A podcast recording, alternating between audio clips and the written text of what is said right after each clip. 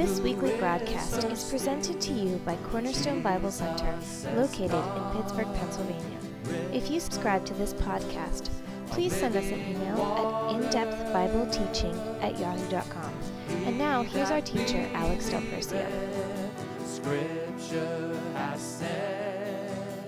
that were instituted by God for the Israelites.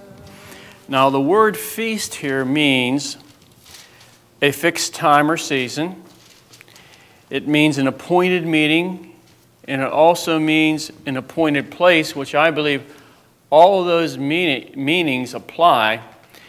The feast, you have a fixed time or season. If you look at the Jewish calendar, you'll see they have certain months that they celebrate certain feasts. And then you have an appointed meeting. It's an appointed meeting with God in praise or worship through the feasts. And then you would have a um, appointed place. Certain feasts, they had to go certain places uh, to, to partake of. Now, has anybody here done any studying or knows much about the Jewish feasts? I didn't think so. and I'll also raise my hand because I have not really uh, studied at all related to any of the feast. And I felt like a fish out of water looking at this chapter because I, I was amazed at how much I didn't know. And I think that's probably because there's not much teaching ever uh, in the church. Sometimes there is, but uh, overall, there's not much teaching. And all I'm going to do is this is like an overview of this because I believe that there are things that are in there that we could relate, and I will relate them to the New Testament, but they're, they're all inter, interlinked with other areas in, in the scriptures. For example, in Numbers, in Exodus, you'll see things dealing with the feasts that are in much detail. Whereas in, in this chapter in Leviticus, you don't have the detail there, but I believe there's an order, and I'll show you at the very end. I, I believe that God set these up in, in a particular order. And so there, there's not, and of course, there's many scriptures in the New Testament, again, that relate to this, but we're just going to kind of like go over it very quickly, if you will.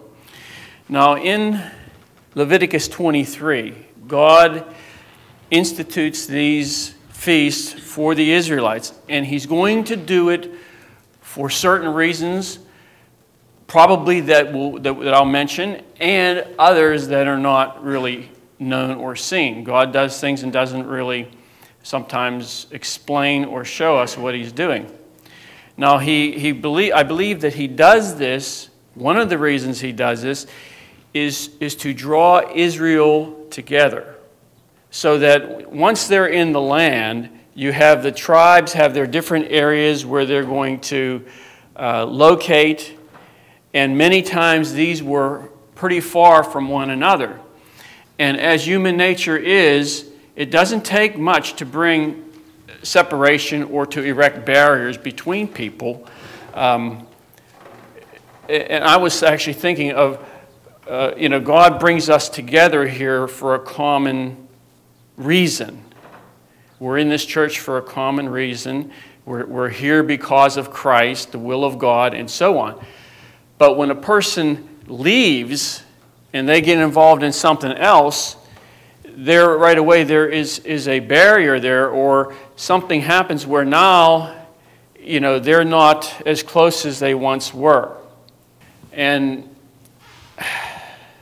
these feasts, one of the things I see with them is God is going to use that when the people were scattered out in the land to bring them together, to unite them, to, to bring down any barriers that are there that could have arose between families, people, tribes, and what have you. Now they're going to have a common goal. They're going to be moving in, in a common direction that God has laid out for them in the feast. Now, in verse 4, I want to read two verses here. And these are the feasts of the Lord, even holy convocations, which ye shall proclaim in their seasons. Verse 24 Speak unto the children of Israel, saying, in the seventh month, and in the first day of the month shall ye have a Sabbath, a memorial of blowing of trumpets, and holy convocation. Now, the word there, convocation, means a calling together. So that tells you something that God is going to call them together at this time of the, of the year, of the month, uh, to celebrate these feasts. And the interesting thing is that even though the Jews today are spread throughout the world, when it comes to these feasts, they, for the, for the most part, they're there, they're together, they come together as families or as groups or as in the, in the synagogues. Um, and, and they fellowship in the meaning of these particular feasts. And so there is this drawing together. Now, how many here have ever heard of, um, his name is tough. Um, I can't stop. Uh, let me, let me think a second here. He, he's the one that uh, he was the Greek, the tyrant that came into Jerusalem, came into the Holy Land. Antiochus Epiphanes. Has anybody heard of Antiochus Epiphanes? Okay. He was a Greek and he was a tyrant. He comes into the land and he tells the Jews that we're going to unite this country under the Greek uh, culture. And he says, no more observance of the Sabbath, um, no more sacrifices, uh, no more feasts, none of this. Any Jew that does this is going to be put to death. And so some of them, you know, come under that and they, they, they don't do that anymore. What he does, he comes in uh, to the, to the, uh, the city. He goes into the Holy of Holies, and you've heard of the god Zeus. He places a statue of the god Zeus in the Holy of Holies. And then he goes out into the, I guess, the outer court, and he, they take a pig and they sacrifice it on the altar. And when he does that, because now he is coming against the Sabbath, the feast, and all these different things, a lot of the Jews unite and uh, they, they start this campaign. Have you ever heard of the book of Maccabees? It's an apocryphal book from the, the Catholic Church has it in their Bible. It's a historical book. Matthias Maccabees was a father of five sons. Judas Maccabees, his son, was one of the key players here who, who starts this rebellion and, and actually starts this guerrilla warfare in the hills around Jerusalem and in the countryside to defeat this tyrant.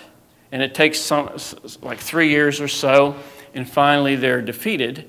And then, hence, you have the Jews today celebrating Hanukkah. That's what that is Festival of Lights.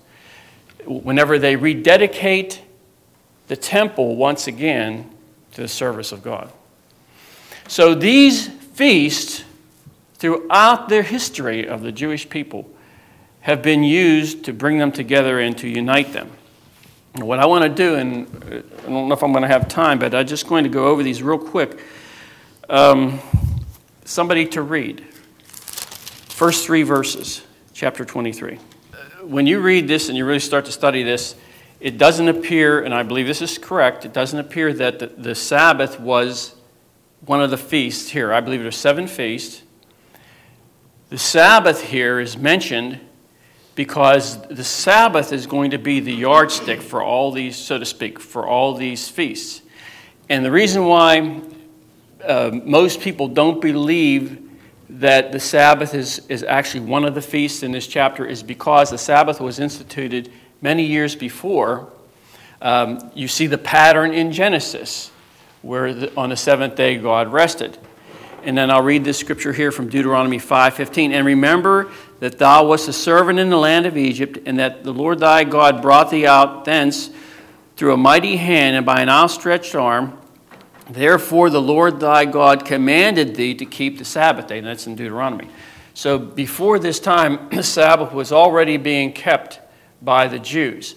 So, and of course, you know, that fits in with Hebrews, where Hebrews talks about, you know, a, a rest. But they celebrate the Sabbath, I believe, because it represents their deliverance from, um, Egypt in Deuteronomy 5:15. God says, "Now I've delivered you. This is what you do. You, you observe the Sabbath." And of course, He's also teaching them that you need one day that, that you need to set aside where you don't work, and to come together to you know to worship, and so on. Okay, but the reason why I say that the Sabbath is a measuring stick is because of this. The Sabbath is the seventh day. Okay, Pentecost, which is the Feast of Weeks, was seven weeks of Sabbath. So you had seven Sabbaths. Then the following day, the 50th day, you had Pentecost. So you have seven sevens. And then you have the Day of Atonement, which is on the seventh new moon, which is, which is the seventh month. And then you have the Passover that's observed uh, on the 14th day of the first month, and you have 14, which is two sevens. So throughout these feasts, this, this number seven is continually repeated. And even in chapter 25, whenever you go to the year of Jubilee, you have seven, seven, seven year periods, and then the first day after that is the year of Jubilee. So you see this, this number seven moving in chapter 23, and you see it in, in chapter 25. And remember, seven I believe here is God's purpose. If they obey the feasts, there's going to be a desired outcome from that, and that's going to be that God is going to be able to bring them together. He's going to break down barriers and obstacles between them, and then He's going to also bring reconciliation because they're coming together and they're setting aside probably differences. Now we're giving this time to God in obedience to the feast. So, so that's probably one of the reasons why you see this number seven moving throughout this chapter. Now, the first feast here is seen in verse 4. Uh, let me read real quick here. These are the feasts of the Lord, even holy convocations, which ye shall proclaim in their season in the fourteenth day of the first month uh, at the evening is the Lord's Passover. So, Passover, of course, we know they celebrated that because it was their deliverance from, from uh, Egypt. In 1 Corinthians, hold your place there, 1 Corinthians 5, verse 7. Now, this is related here to, to Passover. Okay?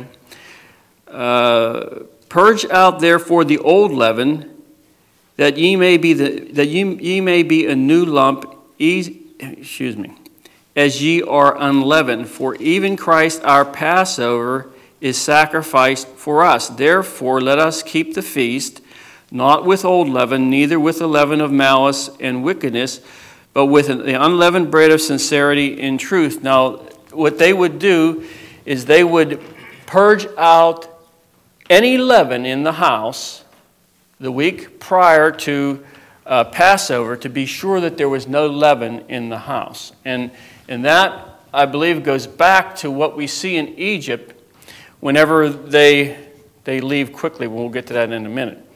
Now, the Passover represents what?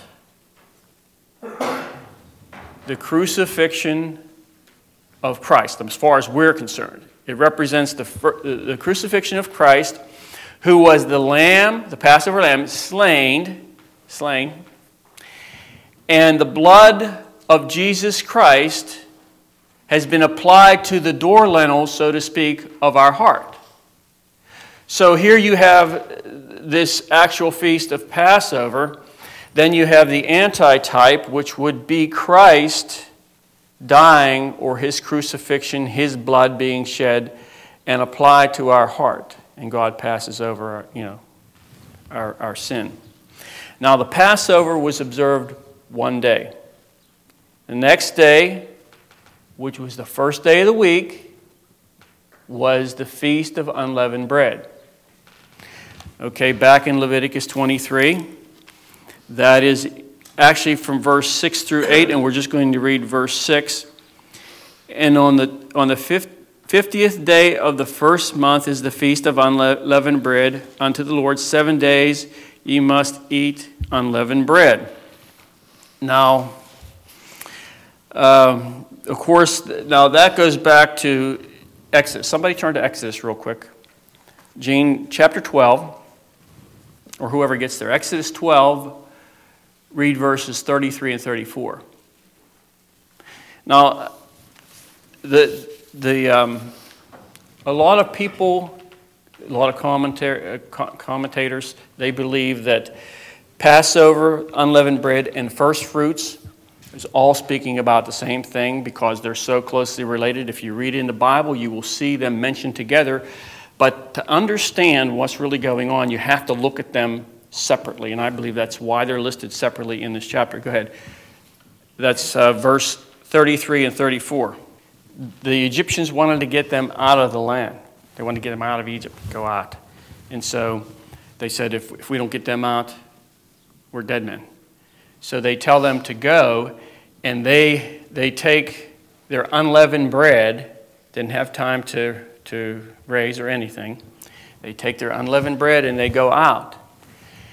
Now, there, there is a type here, I believe, and I believe that symbolizes the fellowship that we have now with Christ. See, remember, leaven represents sin or the principle of evil.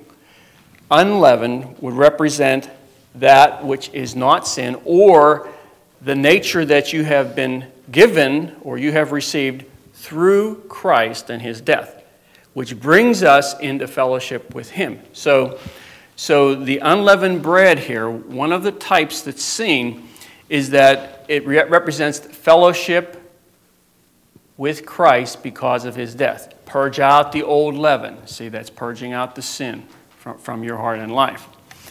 Um, now, this was celebrated for seven days.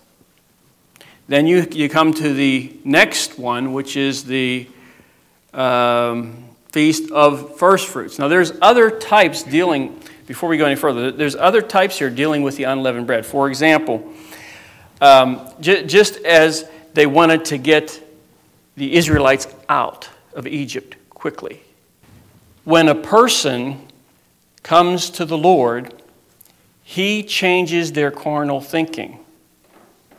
And when he changes that thinking, the old man, Egypt, so to speak, the carnal man, wants that thinking to be away, go away, go out of this area, go out some, some other place.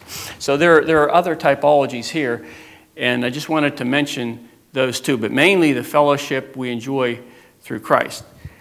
Now, the first fruits is seen, we're not going to read all these verses either. And then I'm going to confuse you when we get to Pentecost. The first fruits is seen from verse 9 through 14. Now, it was celebrated here uh, to honor God or to thank God for the uh, early harvest. So, what, would, what they would do was they would plant the fields, and whenever they'd, they'd watch the fields, whenever uh, they would see, for example, wheat stalk, when, when they would get some wheat just starting to come on the stalks, they would go around and they would, they would take a, a handful of that and they would wait, and you know, there may be just a couple that are, are early and they're coming you know, to, to um, you know, maturity. And they would maybe wait a couple days and they would bind a, these stalks together and they would take those to the priest.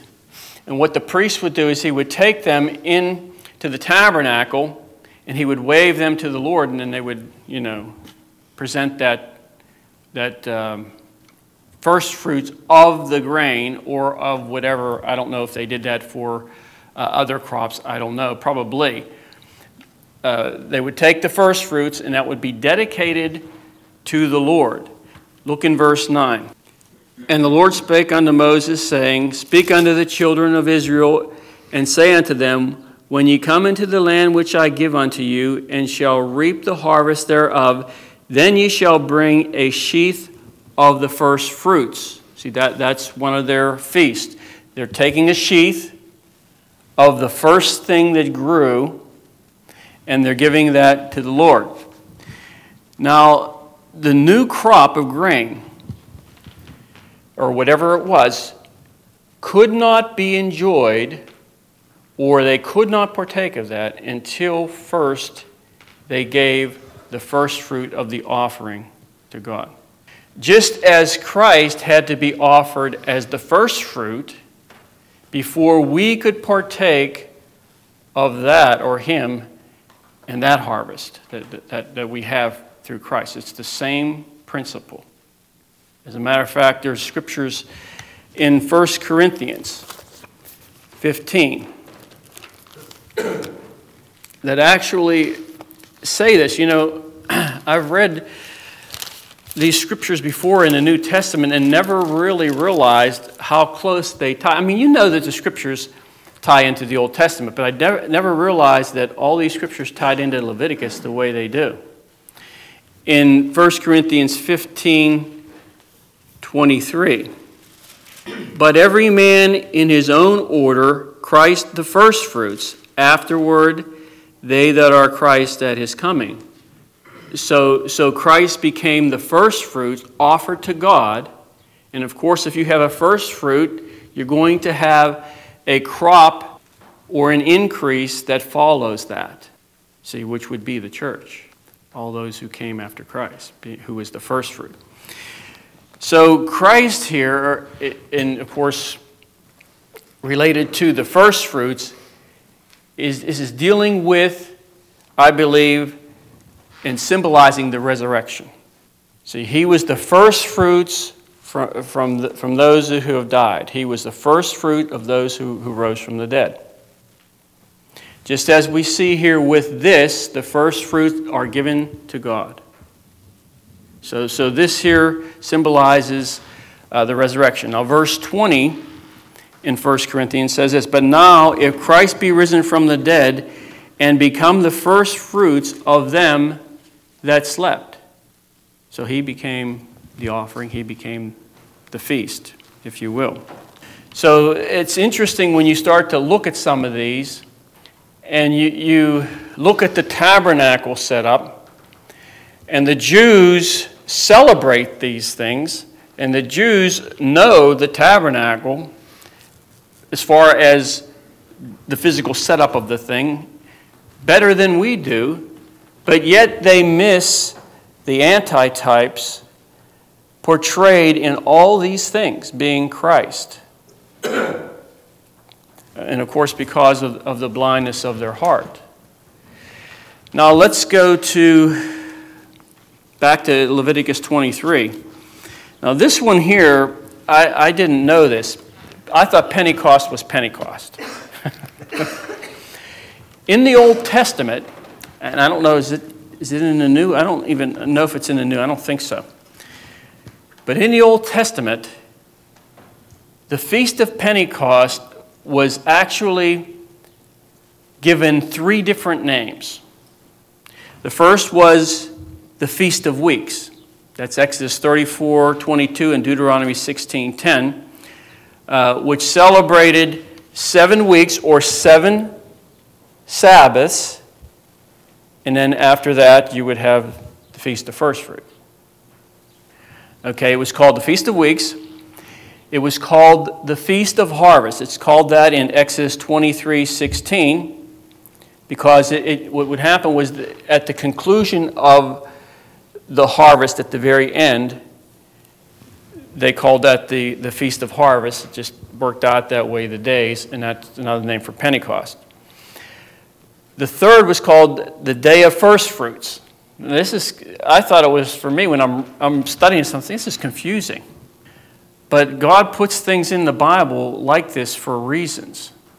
Now, the, the day of first fruits is Numbers 28 26, and what they would do is they would take uh, the grain and go through the process of making, making it into flour, and they would bake loaves, and the loaves were taken and uh, offered in the tabernacle. I think, yes. Um, verse 17, chapter 23. You shall bring out of your habitations two wave loaves of two tenth deals. They shall be of fine flour. They shall be baken with leaven. They are the first fruits unto the Lord. So that first fruits is talking about Pentecost. That's what it's talking about. Okay, now Pentecost always fell on the first day after the seven Sabbaths. Seven weeks. You, you got that? I don't. or after 49 days. There'd be 49 days. That would be seven weeks of Sabbaths, or seven Sabbaths. Okay? And on the 50th day, which was the first day of the week, you had Pentecost. Or, relating that to the New Testament, you had the beginning of the church. Now turn to Acts. Now, Pentecost, see, we relate Pentecost to what happened in Acts. But if you go back in the Old Testament, Pentecost was, was the people coming together and thanking God for the wheat harvest. That's what it was. Now, there were, I hope I have it in here. There were certain times of the year, uh, there were three feasts and I'm getting ahead of myself, but I'll mention this again in a few seconds. There were three feasts that they were commanded to go to Jerusalem to celebrate. And uh, we'll get to that in a minute. A minute. But Pentecost here, the, the, the type was they celebrated or gave God thanks for the harvest of wheat. The antitype of that was, would be in Acts, where you see the beginning of the church. Now, in Acts 1, the whole chapter actually, or no, 1 through 21, uh, you see the descending, um, they're told to, to wait for the, the Holy Spirit, etc. Now, look in verse 5 of chapter 2. Then, then there were dwelling at Jerusalem Jews, devout men out of every country under heaven. I thought when I've read that before, I always thought that that meant that these were people just living in, in Jerusalem, but it wasn't. These were Jews out of every country around that made the pilgrimage back to Jerusalem according to, to you know, what God had said and ordained. They would go there and probably get a room and wait for the 50th day, which would be the day of Pentecost. Now, in this is in Exodus, and I'll read it from Deuteronomy because it's only one verse. Deuteronomy 16 16 says this Three times a year shall all males appear before the Lord thy God in the place which he shall choose, in the feast of unleavened bread, in the feast of weeks, which, was, which is Pentecost, and in the feast of tabernacle, they shall not appear before the Lord empty, which I thought was really good. So these three feasts, no matter where they were in the land, no matter how far away they were, God says that you're going to have to make a pilgrimage now, and you're going to have to go back to Jerusalem, and that's where you're going to have to, to gather together as, as a Jewish people or a nation and celebrate this harvest of wheat. Lo and behold, when they go there, now God is going to bring in the antitype, which is the descending of the Holy Spirit and the birthing of the church. And that happened on the 50th day. Just like the Old Testament. It's like these things just all fall in line. Has anybody ever looked at that and, and studied that before Daniel? Did you? No? So you talk about how God is over everything and how he can orchestrate things in your life. It's amazing how you, you have millions and millions and millions of, of Christians throughout the world,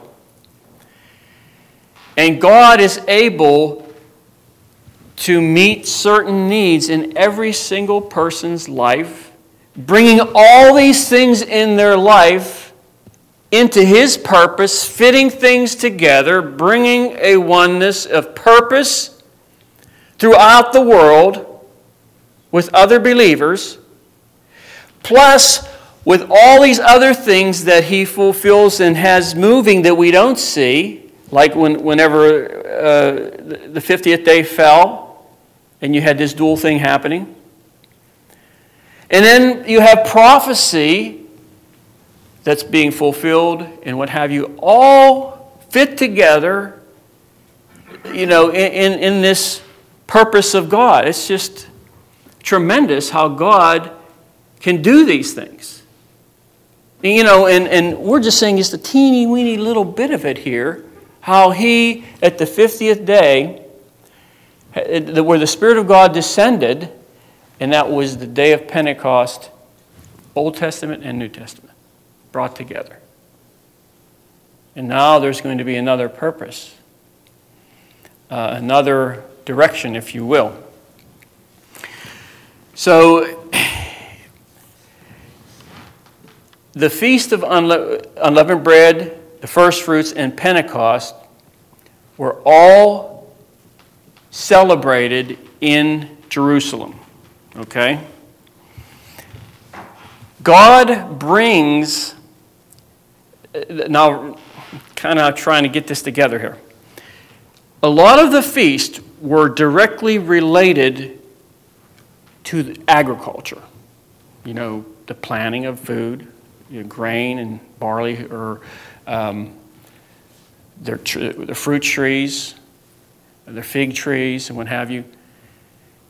And God's, through this, this is how I see this, that He is saying that you are going to cel- celebrate or to praise and worship me. He's bringing this praise and worship right down to the orchard or right down to the grain field. So that the praise and the worship that they are going to experience here, part of it is going to be because of the sweat of their brow. That's related to that. And then you see in the New Testament that it says that you should work. If a person doesn't work, he shouldn't eat. That's, that's re- related to that. They're going to praise God. Who planted the fields? They did, with their own sweat, their own work. And now God says, Well, now you're going to praise me. I'm going to bring, bring my praise and worship right down there to the orchard, to the fig orchard, and to the grain field. And so he does that here through this particular feast. Now, the fifth feast, and you know, I, I looked at this and there are plenty, there's plenty that I don't see. In verse 23, back in Leviticus 23. I, am not too sure about this, and I'll, I'll give you this, and I, I don't know. Maybe someone else has something else they could share. In chapter 23, verse 23, and the Lord spoke unto Moses, saying, Speak unto the children of Israel, saying, In the seventh month, in the first day of the month, shall ye, shall ye have a Sabbath, a memorial of blowing of trumpets, and holy convocation. Ye shall do no servile work therein, but ye shall offer an offering made by fire unto the Lord. So here you have the Feast of Trumpets. This was on the seventh month and what, it, what they would do, they, the Feast of Trumpets would call the people together to try to get them ready for the annual Day of Atonement. So, so here, it was to prepare them for, I guess, the judgment of their sins. God's going to say, you know, here, here's your sin. Now the priest has to go in, the high priest has to go in in the Day of Atonement. But this is a time where they had to consecrate and dedicate themselves, uh, and they blew a trumpet. Now we, we think you're blowing a trumpet for to celebrate. You know, well they're getting they're celebrating, yeah, their dedication to Him, not celebrating in dance. But they're going to, to get their hearts right and prepare themselves for the annual Day of Atonement.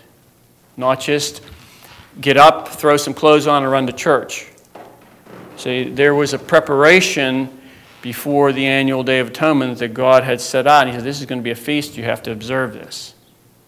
I think that's very interesting. Now, what this symbolizes, I'm not sure. I think maybe the, the trumpet, because whenever you see, you see trumpets in the Old Testament, uh, I don't know what book it's in, one of the, one of the um, the Pentateuch. It's Numbers, maybe, or Deuteronomy, I don't know. Maybe in Exodus, where they sounded the two silver trumpets. Whenever they were going to, to journey in, in the land, they would sound two silver trumpets, and that would be the call, so to speak. They were, they were calling everyone. Now, the, here's the call, it's going on with these two trumpets, and now we're going to go on this journey. So that's probably one of the meanings of uh, the meanings where there's, there's this call that goes out. And in the Revelation, you see the trumpets dealing with judgment, but I don't know if that fits into this or not. So you can have a final call, it can symbolize a final call, it can symbolize the final call of Israel to the land. I, I don't know. The sixth feast, does anybody have anything on that? Ever, anybody ever study the, the Feast of Trumpets?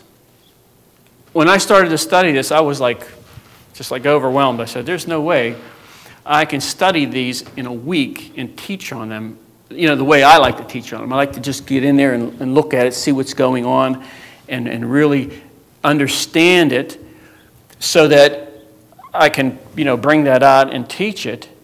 But I, like this here, when I came to it, I, I, I'm not sure at all. But that's okay. Um, the, the sixth feast was the uh, Day of Atonement, verse 26. And the Lord spoke unto Moses, saying, also, on the tenth day of this seventh month, there shall be a day of atonement. It shall be a holy convocation unto you, and ye shall afflict your souls. Now, this is interesting. This is the only one of all the feasts where they don't come forth in celebration to God. In other words, they're afflicting their soul because of their sin. But all the other feasts deal with you know, celebrating and, and being um, joyful to God for what He's done and, and having that joy in them to, you know, thank you, Lord, for this harvest and, you know, praising Him. But this is the only one that isn't, which actually, I, I don't know, you know, should we be experiencing thankfulness and joyfulness to God in our heart six times as much as when we have to afflict our soul, so to speak. Are you getting what I'm saying? You know, should we always be like some people, you know, oh, you know, this pious thing? Oh, hallelujah. Or is it that God wants us to come to Him for the most part, most of the time, with this joyful heart in praise and worship to Him for what He's done, what He's produced, all these different things that He's brought together in our lives, um, and, and how He's brought us along over many years, progressing in Him. So I think that sometimes uh, people take the, the, the wrong attitude in approaching the Lord. Now, Uh, one verse, and I'll just read this. Romans 5:11 we looked at this before and not only so but we also joy in God through our Lord Jesus Christ by whom we have now received the atonement. So the day of atonement here we know what it meant. We studied this before in, in chapter 16.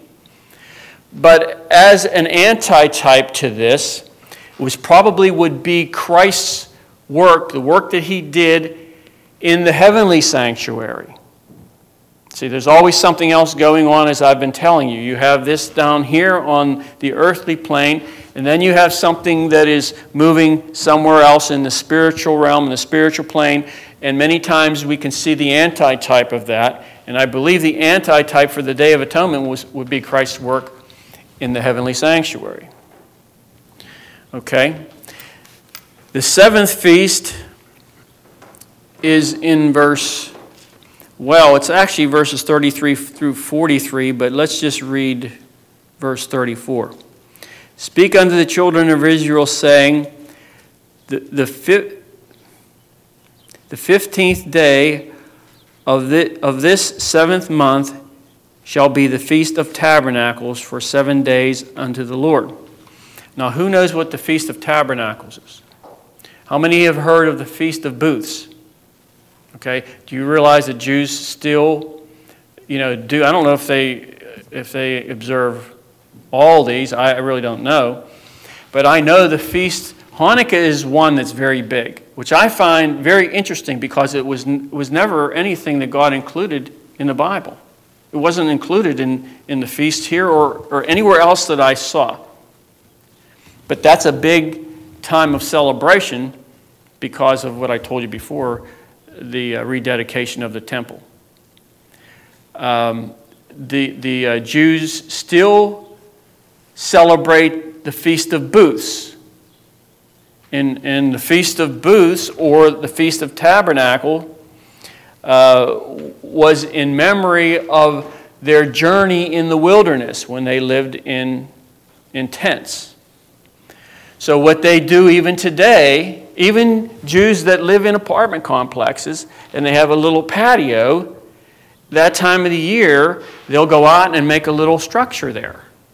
Uh, uh you know, for the Feast of Booths or Feast of Tabernacle. And I, I imagine they go out and sleep in that. How many days was this? To say seven? For seven days, verse 34. You know, they probably, you know, no, do that, probably sleep in it, to remind them, which is another interesting thing, remind them of their wilderness journey. Now, in John 17, now, what does the Feast of Booths, what, what is the anti-type for that? Well, I'm not sure, but it seems as though I'll read one verse here from Micah. Micah 4 4. But they shall sit every man under his vine and, and under his fig tree, and none shall make them afraid, for the mouth of the Lord of hosts has spoken it. That's speaking, I believe, about the time when they will dwell once again safely and in peace in the land. So so that you have probably two things going on here. One, they're celebrating it for the purpose of uh, reminding them of their wilderness journey. And then you have this other thing here where it's, I believe, an antitype where they, they will once again, this is sim- symbolic of them being, uh, once again, dwelling in the land safely in peace without, you know, wars and etc. But anyway, also the, the, the uh, Feast of Tabernacles probably looks forward to the time when God would, would bring everything together in, in one. Jesus said that in, in John 17 23. I in them, and thou in me, that they may be perfect in one. Now, I want to show you this. We just covered them, as I said, very quickly. And I want to read a verse here from, from Zechariah. I thought this was very interesting. He tells them that if you don't keep the feasts, or another way to say it is, if you're not moving with me, that the blessing of God will not be upon you. In Zechariah 14, I'll read three verses. And everyone that, this is out of the Amplified, and everyone that is left of all the nations which came, came against Jerusalem shall even go up from year to year to worship the King, the Lord of hosts, and to keep the feast of tabernacles or the feast of booths. And it shall be that whoso of the families of the earth shall not go up to Jerusalem to worship the King, the Lord of hosts, upon them shall there be no rain. No rain. You see, without rain, there is no growth, there is no production, there is no food. And if the family of Egypt do not go up to Jerusalem and present themselves. So, in other words, even if they're living somewhere else, and then will go up to Jerusalem and present themselves, upon them there shall be no rain, but there shall be plagues, etc., etc. So the Lord says that if you want the blessing and you want the rain, which will produce a crop and increase, you must obey and go up to Jerusalem for the feasts. So if you want, spiritually speaking, a production, an increase in your life, if you want rain, there, there must be obedience to the Lord in, in that, whatever it is that He's bringing before you. Now, in, and this is, I see a little order here. I don't know if you do or you don't. As I said, these feasts are in other areas of the Bible in more detail. But in, in Leviticus, it seems as though the Lord put them together there in an order for us to see something. And so you have here the Passover, which represents the crucifixion of Christ. That's where it begins for us. Okay, and then you have the Feast of Unleavened Bread. See, after the crucifixion, now we can have fellowship. There, there is no fellowship with Christ uh, apart from the, the crucifixion, dying on the cross, shedding his blood for us. And then you have the first fruits, which is the resurrection. You have the death of Christ, you have the resurrection of Christ, following that order in Leviticus. And then you have uh, Pentecost, which was the beginning of the church after the resurrection of Christ. And then you have uh, the, the Feast of Trumpets, or the call of God, or the final call of God. That, that time frame there, moving along.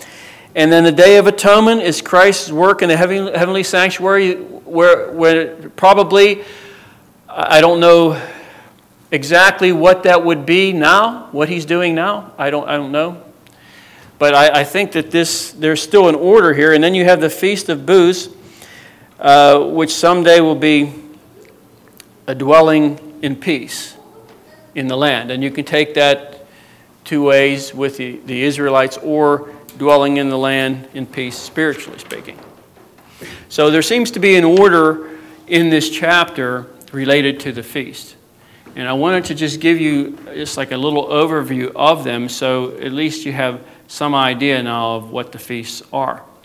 I believe that we could sit down and probably study each one in detail and teach a class on each one um, and take scriptures from the, from the New Testament. Now, if you want to go back and look at some of these, um, it may be something beneficial to you to do that.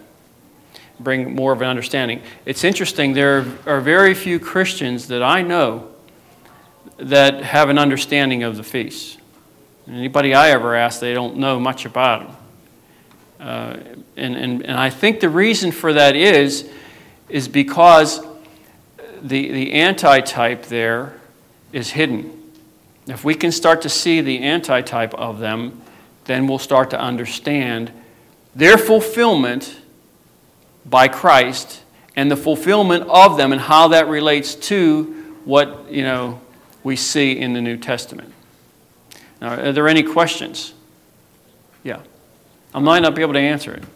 Do you know how many days out of the year consisted of, of all these feasts combined? No, I don't.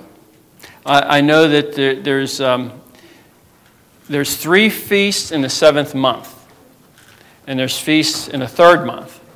And I didn't have time to go through, and there's, there's one at the end. I, I don't know. See, the Jewish calendar, once again, is different than our, our calendar. For example, Hanukkah which isn't in, in this portion, is in December. It's right around Christmas. So, so these feasts were spread out. Um, now, whenever they, I'll say this and we'll close, whenever they had the feast, there was probably two reasons uh, that God had in mind. One of them would be, as I said before, to draw them together. Another one would be uh, economics. Because now you have the Jews from all these different places and countries, and they're making this pilgrimage to Jerusalem. And now you have to stay somewhere, and let's say they may need a plow or you know, they need something around their home that, that, that they didn't have. Now they're going to Jerusalem and they can find someone there now that has a plow, let's say, and say, listen, make sure that you have one. I want to pick it up next year when I come. And so you had this, this commerce, commerce now going back and forth with the people. So, so this actually strengthened the economy of the country, just this you know, obedience to the feasts. So there's other things that are, that are going on there. But getting back to your question, no, I don't know how many days total that was. It's probably more than we think. Okay. We'll stop there.